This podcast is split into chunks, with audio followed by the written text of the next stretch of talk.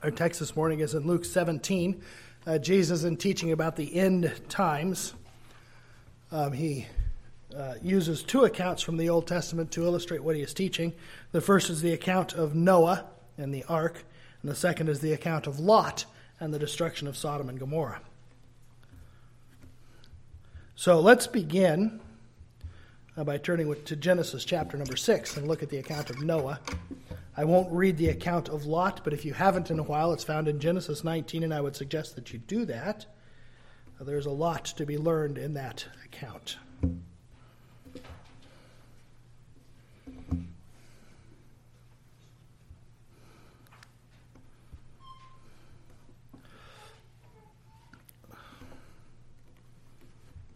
So, Genesis chapter 6. I'll read verses 1 through 8. Now it came to pass when men began to multiply on the face of the earth, and daughters were born to them, that the sons of God saw the daughters of men, that they were beautiful, and they took wives for themselves of all whom they chose. And the Lord said, My spirit shall not strive with man forever, for he indeed is flesh Yet his days shall be 120 years. There were giants on the earth in those days, and also afterwards, when the sons of God came into the daughters of men, and they bore children to them. Those were the mighty men who were of old, men of renown. Then the Lord saw that the wickedness of man was great in the earth, and that every thought, every intent of the thought of his heart was only evil continually. And the Lord was sorry that he made man on the earth, and he was grieved in his heart. So the Lord said, I will destroy man whom I have created from the face of the earth, both man and beast, creeping thing and birds of the air, for I am sorry that I have made them. But Noah found grace in the eyes of the Lord. Uh, one thing very quickly, which goes along with our catechism reading, in that second verse, it said, The sons of God saw the men, the, the daughters of men, that they were beautiful, and they took. Those three words in Hebrew, to see that it was good and take, was what Eve did at the fall. She saw that the fruit was good and she took it. Um, this is what Moses is getting at just a couple of chapters later to use this exact same example. Men, instead of viewing women as image bearers of God, saw them as objects to be taken and consumed according to their own lusts. And it displeased the Lord greatly, and that wickedness grew in the earth. Let's come before our God in prayer. Our Father in heaven, when we see your law, when we see the scripture, when we see your holiness, we fall on our face before you and we plead for mercy for our country, for our church, for ourselves. For we see more of the men of Sodom than we do of our Lord Jesus Christ in our culture and in our communities. We see those who see what they want and take, who trample over the poor, who express themselves as superior than others. We see racism rampant. We see uh, supremacy. We see oppression. We see everything in high places. Well, they'll walk over the backs of anyone to get what they want. And so, as Isaiah said, equity has fallen in the street. Truth cannot enter. Justice stands far away from us. And today, just as in every age, how we need your deliverance. The Lord Jesus has taken upon himself the breastplate of righteousness. Lord, breathe out that spirit today. Not the spirit of judgment, for if you came in judgment, who would stand? But pour out your spirit of grace and mercy, the, the, the, the terms of peace, and open the hearts of men and women so that they might see the corruption of their own heart and bow before you in repentance and faith. We pray that they might cast their crowns aside, that they might repent of their immodesty and their uh, vanity and their you know, power hungry uh, actions, and instead learn to submit, to love, to joyfully serve one another, to wash one another's feet, to be at peace, to be welcoming, hospitable, with the love of strangers as the Scripture has commanded us to for thus we shall be more and more like our Lord Jesus. So, Lord Jesus, fill us with that spirit, that we might be more as you are, laying down our lives for the brethren. We pray that you would bless the reading and the preaching of your word wherever it takes place today. Your word as it's going out in all these places around the world where there's such intense persecution and hatred. Even in our own country, as the word goes out, there's persecution and hatred and attacks and assaults. We pray that you would be merciful to those uh, throughout the world and their families who are coming under attack, and that you would deliver us from the power of the evil one that you would give them boldness of speech, that you would make faces like flint with words of grace as jewels falling from the lips. Father, forgive us our sins and our many iniquities. Forgive us from our fear, our worries, our anxieties, where we don't trust you as we ought, that we don't rest as we ought. But give us what you command, because how can we rest in the midst of enemies unless you set the table, unless you give us peace. So, Father, give us peace in our own souls and take away the restlessness and the discontent. Bless our nation, we pray. Bless the governor who has so many tough decisions to make. We pray and beg of you and plead of you for rain, for we are in trouble. Uh, we pray that you would uh, open the windows of heaven and pour out your blessings upon us that you would fill the reservoirs and that you would bless the crops. And the governor and all of those who are advising him, bless them with wisdom for our, leg- for our assemblies, our judges, those that keep the peace and make the laws and give the direction. We pray a spirit of humility, of laying down of lives, of strength, and of peace. Give wisdom and justice and prudence in high places, for it is desperately needed, and it only comes from you. Bless the reading and preaching of the word today. Give me the words to say, guide my lips. Give us ears to hear, hearts to understand and obey. In Jesus' name, amen. My text this morning is in uh, Luke chapter 17, verses 22 through 37.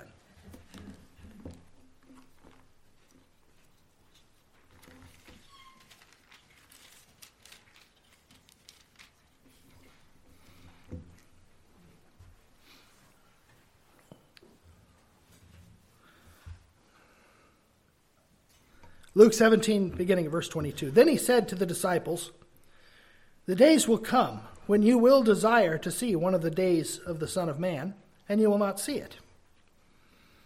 And they will say to you, Look here or look there. Do not go after them or follow them. For as the lightning flashes out of one part under heaven, shines to the other part under heaven, so also the Son of Man will be in his day. But first, he must suffer many things and be rejected by this generation.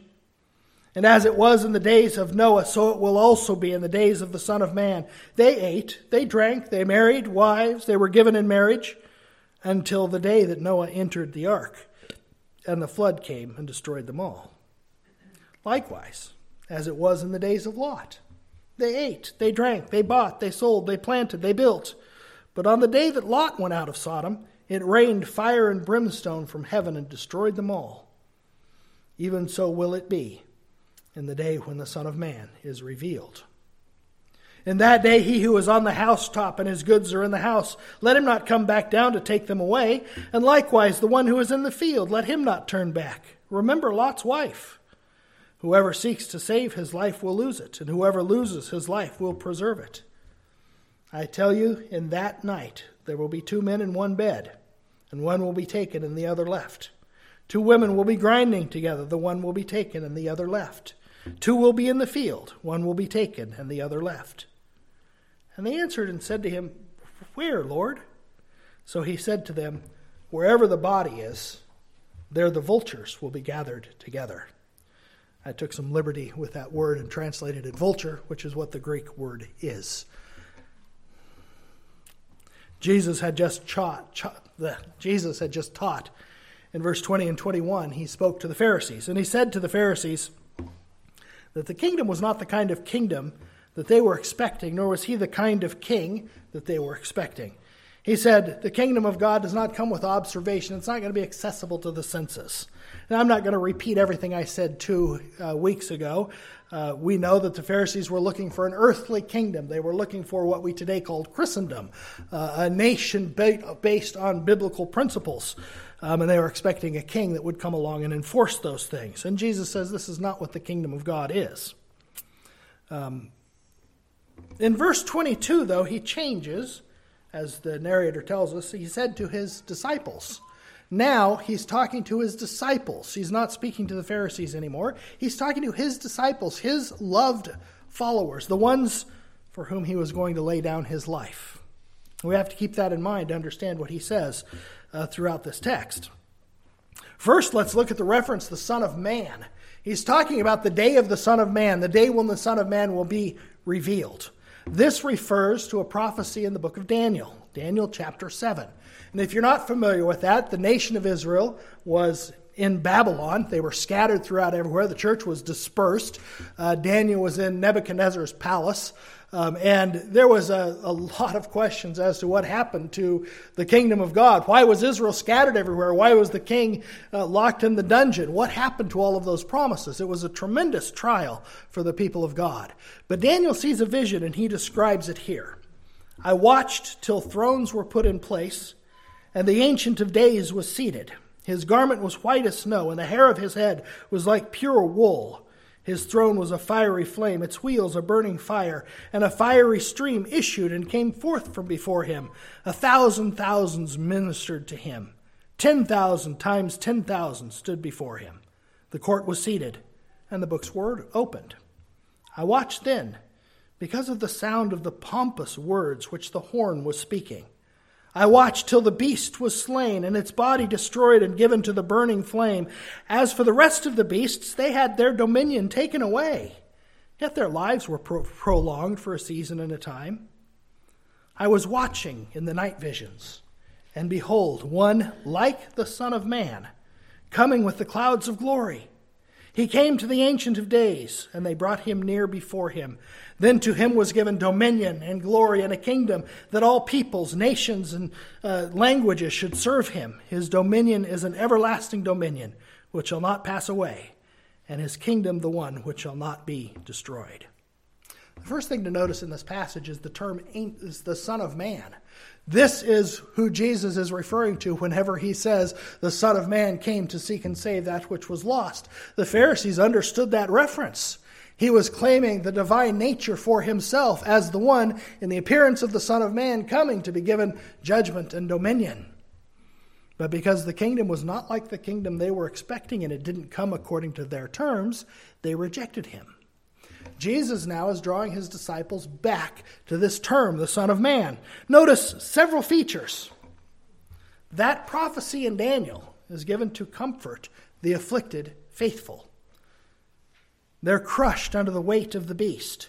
The beast is speaking pompous, arrogant words and are threatening them. And then the Son of Man descends, bringing a new kind of kingdom the kingdom that we talked about last week, where the lion lies down with the lamb and swords are beaten into plowshares. This kingdom will never be destroyed. This is a tremendous comfort for the downtrodden faithful. And Jesus is telling his disciples the days will come when you will long for the kingdom of God. You will wonder what happened to the kingdom. Didn't the Son of Man come to establish a kingdom? Jesus was clearly the Son of Man. Didn't he come to establish a kingdom? Especially when things are very dark. Jesus knows that his church will frequently go through the same kinds of things as in the days of Daniel, when the power against the church is too great, when the ones with the pitchforks and the torches are winning. And since the days that Jesus has spoken these words, there have been many, many dark days in the history of the church. And one thing that always happens in those dark days, always, is that someone will always say, Come to me, and I will give you rest and peace. Here's the kingdom of God. They will sometimes blatantly say, I am the Christ and I have come to set up my kingdom. Or they will say, I will come as the servant of Christ to tell you how to have peace and how to conquer your enemies. The kingdom of God is here, or it's there. We're building the kingdom of God here. There will be no more hunger, no more thirst. Everyone will sit under their own vine and under their own fig tree if you'll only bow down and worship me. And when things are hard and when we're fearful, we are susceptible. So many in our day will follow after those who say, Here's the kingdom, there is the kingdom. How many flock into the churches because the pastor has said, We're kingdom building here? Today, all across the country, there are politicians joining with churches baptizing a Christian army to take up arms against the other party. That should terrify us. Jesus said, Don't go after them or follow them.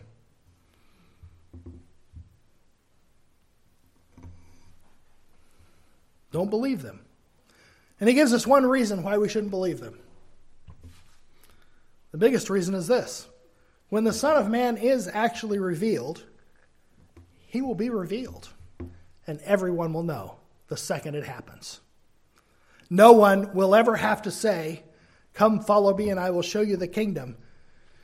Because when the Son of Man is revealed, they will all see it instantly, like lightning flashing across the heaven. You won't need someone to say, This is the kingdom, because when the king returns, it won't be in secret. You remember when Jesus was on trial and the Sanhedrin asked him, they put him under oath and said, Tell us plainly, are you the Christ? Remember his answer? He said, I am. And hereafter you will see the Son of Man descending in clouds of great power and glory. Even those, as Zechariah tells us, who pierced him, who crucified him, will mourn when he is revealed. The scripture simply does not teach a secret rapture. So, what about this idea that we build the kingdom here through our childbearing or our efforts or politics? Jesus said, Don't believe them. When it is the kingdom and it is the time, you won't need to convince anyone of it. Everyone will know. We will either meet him in the air, as the scripture says, or we'll be calling for the hills to fall on us to hide us from the wrath of the Lamb. But first, he says, he must suffer. He must be rejected. He must conquer death and draw all nations to himself through the proclamation of the gospel. Put yourselves in the position of the disciples now listening to this, and they hear about the Son of Man coming and the kingdom being established and the lightning flashing across the heaven, and they go, Yes, we're ready. But Jesus knows what's happening. He's heading to Jerusalem for the purpose of being arrested shamed, beaten, denounced, rejected, nailed to a cross, and buried in a tomb. And he's telling them ahead of time, I'm not losing control. This is exactly what the scripture says. He must suffer many things.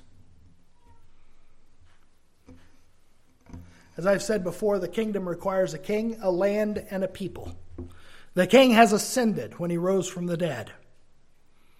And now he is pouring out his spirit on the world and gathering them to himself. And soon the elements will burn with a flame, as the scripture tells us. There will be a new heavens and a new earth, and the people of God with the Lamb of God forever. So, in the one sense, we speak of this kingdom as already, meaning that the sting of death has been taken away. The serpent's head was crushed on the cross. We are now no longer under the bondage of the curse. We've been delivered from Egypt. We've been set free. Because when Jesus went to the cross, death was conquered. And when Jesus rose from the dead, the kingdom was inaugurated.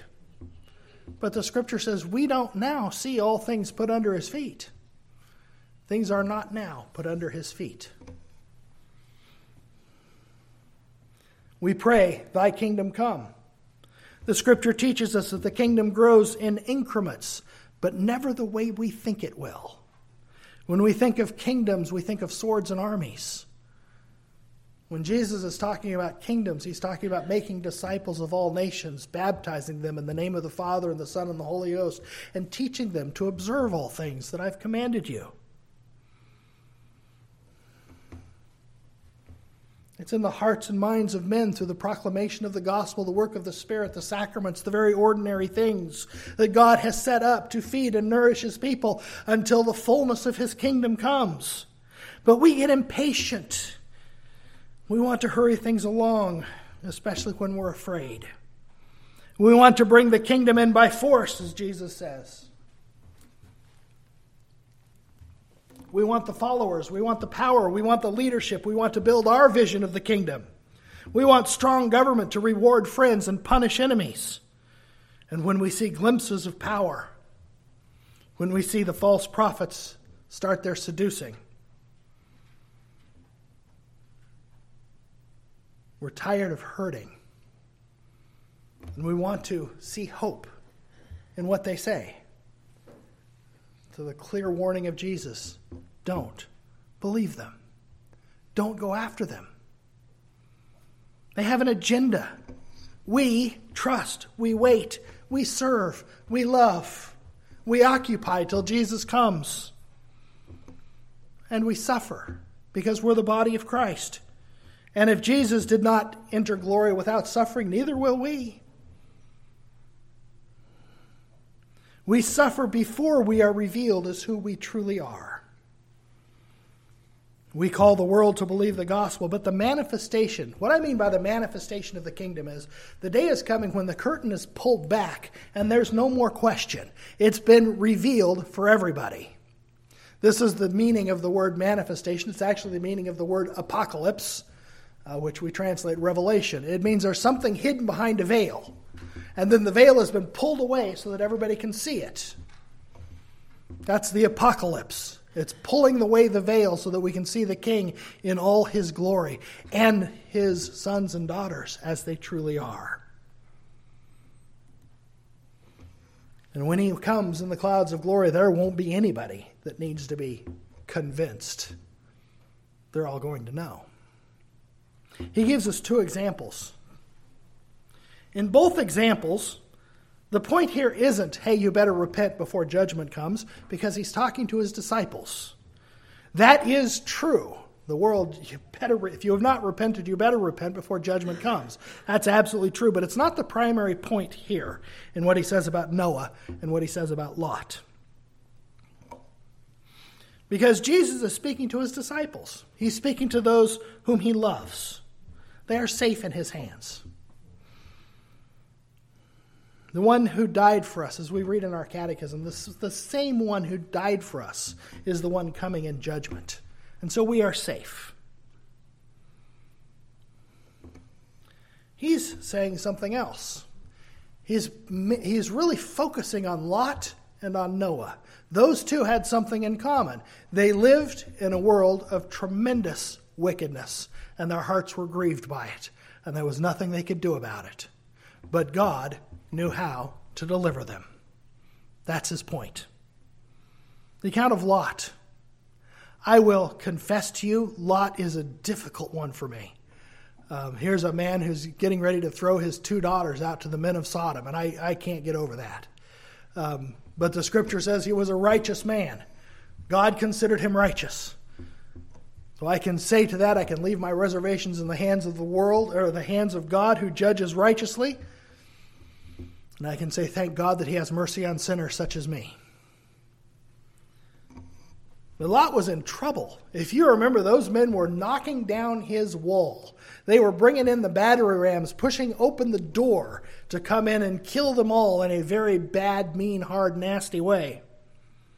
But God knew how to save Lot. He struck them all with immediate blindness. He told Lot to get out of the city, and then fire came down and destroyed the city.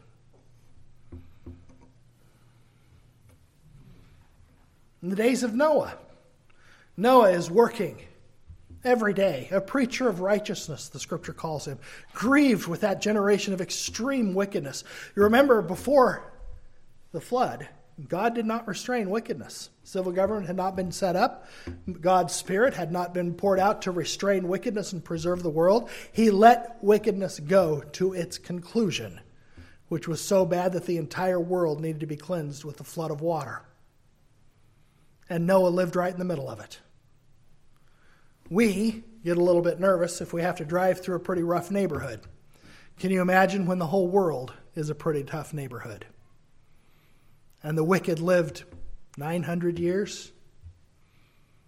Noah builds an ark. Listen to what Peter says about this. If God did not spare the angels who sinned, but cast them down to hell and delivered them into chains of darkness to be reserved for judgment, if he did not spare the ancient world, but saved Noah, one of eight people, a preacher of righteousness, bringing in the flood on the world of the ungodly, and turning the city of Sodom and Gomorrah into ashes, condemning them to destruction, making them an example to those who afterwards would live ungodly, and delivered righteous Lot, who was oppressed by the filthy conduct of the wicked. For that righteous man, dwelling among them, tormented his righteous soul from day to day by seeing and hearing their lawless deeds. Then the Lord knows how to deliver the godly out of temptations and to reserve the unjust under punishment for the day of judgment. The primary application is God knows how to deliver his people. When we become afraid of the wicked, we become vulnerable to the allure of the false prophet. Jesus gives us a better way. Remember Noah? Remember Lot? Remember God's judgment? God knows how to do this. He knows how to judge the wicked. He knows how to deliver the righteous, and He will do it perfectly, without warning, in His time.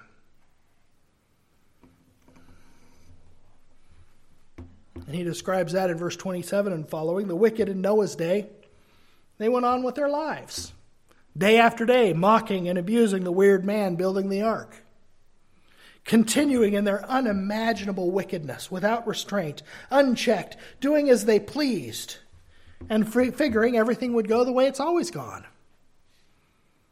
And then one day, it was not the same. They woke up one morning, ate their breakfast, walked to work, maybe went to a wedding, maybe planted some trees, maybe put a row of chickpeas in the ground and weeded the cucumbers and checked the olive trees. And then things were not the same. In Sodom, the men were out for a bit of fun. They heard some strangers in town. They didn't want to be late. They had work the next day. Remember, in the ancient world, up until modern times, sex was not about love, sex or even lust or desire. It was about domination and control. They had to bring these strangers under their control. That's what this was about. So there's some strangers in town. It's important to make sure they know who runs things around here. Maybe they're spies. We better go take care of that. They call their buddies. Hey, Joe, did you hear about Lot? He's got some strangers in his house. Yeah, you can go to work tomorrow. But the men of Sodom didn't have the next morning. The men of Noah's day didn't have the next morning. They were alive the day they died. To quote Five for Fighting. I'm trying to put my quotes in and give them credit where credit is due. But here's something beautiful to ponder. This is the point of the whole thing. Lot didn't have to deal with them the next morning either. Neither did Noah. They didn't have to spend one more day with those miserable, horrible, lying, cruel, brutal, destructive, oppressive people because God knew how to deliver them. That's the point of Jesus' teaching. There will be suffering. Jesus suffered before glory, and so will his disciples. But wait. Be patient. Do good to all. Don't fret because of evildoers. Put aside thoughts of vengeance. Pray for those who are building your gallows and rejoicing in your pain and in your vulnerability. And how can we possibly do that? Because God knows how to deliver. And I know that for some, this is a tremendous comfort. And for some, they respond with doubt. And they say to themselves, I, I hope so. Because all they've known in this life is pain and rejection and sorrow. In fact, a few centuries later, a town in Bethlehem, which is recounted in Judges chapter 19, repeats the scene of Sodom and Gomorrah, almost exactly the same scenario. Only this time there was no miraculous angel to save them. There was no fire from heaven. There was no blind eyes. There was a woman on the threshold that was abused to death. And so you have to ask the question did God forget about that woman? Did he forget how to save her? Why did he save Lot and not her? And I cannot answer that question. I don't know why so many suffer so many things and others don't. But I know this. This is what I know God knows how to make it right, and He will. He knows how to raise the dead. And the scripture teaches when the Son of Man comes on the clouds of glory, the woman on the threshold will be raised from the dead, and she will be glorious, beautiful, and terrifying to those who abused her. For she will be coming with the Son of Man in power. And when she stands with the Son of Man, with all the rest of those who have been crushed underfoot, the whole wicked world will tremble and call on the hills to fall upon them. That's what I know. And that has to be enough because there's so much more that I don't know. And I read a quote the other day, and I don't remember who said it, so I can't give credit, but it stuck with me, and I hope it sticks with you. Sometimes we have to be patient with the unresolved things in our hearts. That's the only way to rest. Sometimes we have to be patient with ourselves and rest in knowing that God knows how to deliver the righteous and judge the wicked, and He is able, and He is willing, and He will. And in that process, He won't lose one of His own. I have a lot more to say on this chapter, but I think I'm going to stop there. It's a good place to stop, and we'll finish it next week. Let's pray. Our Father in heaven, what a joy it is to know that you know how to deliver. For we are weak and foolish and rash and impulsive. We get angry, we get afraid, we make mistakes, but you know how to deliver. Teach us, Father, to rest, to be patient, to wait for your time, to love one another, to love even our enemies, put aside all desires of revenge, and instead learn to embrace those who are also fearful and anxious and worried, even though they are different than we are. For we are all sinners and come short of your glory apart from Christ. Forgive us, we pray, in Jesus' name. Amen.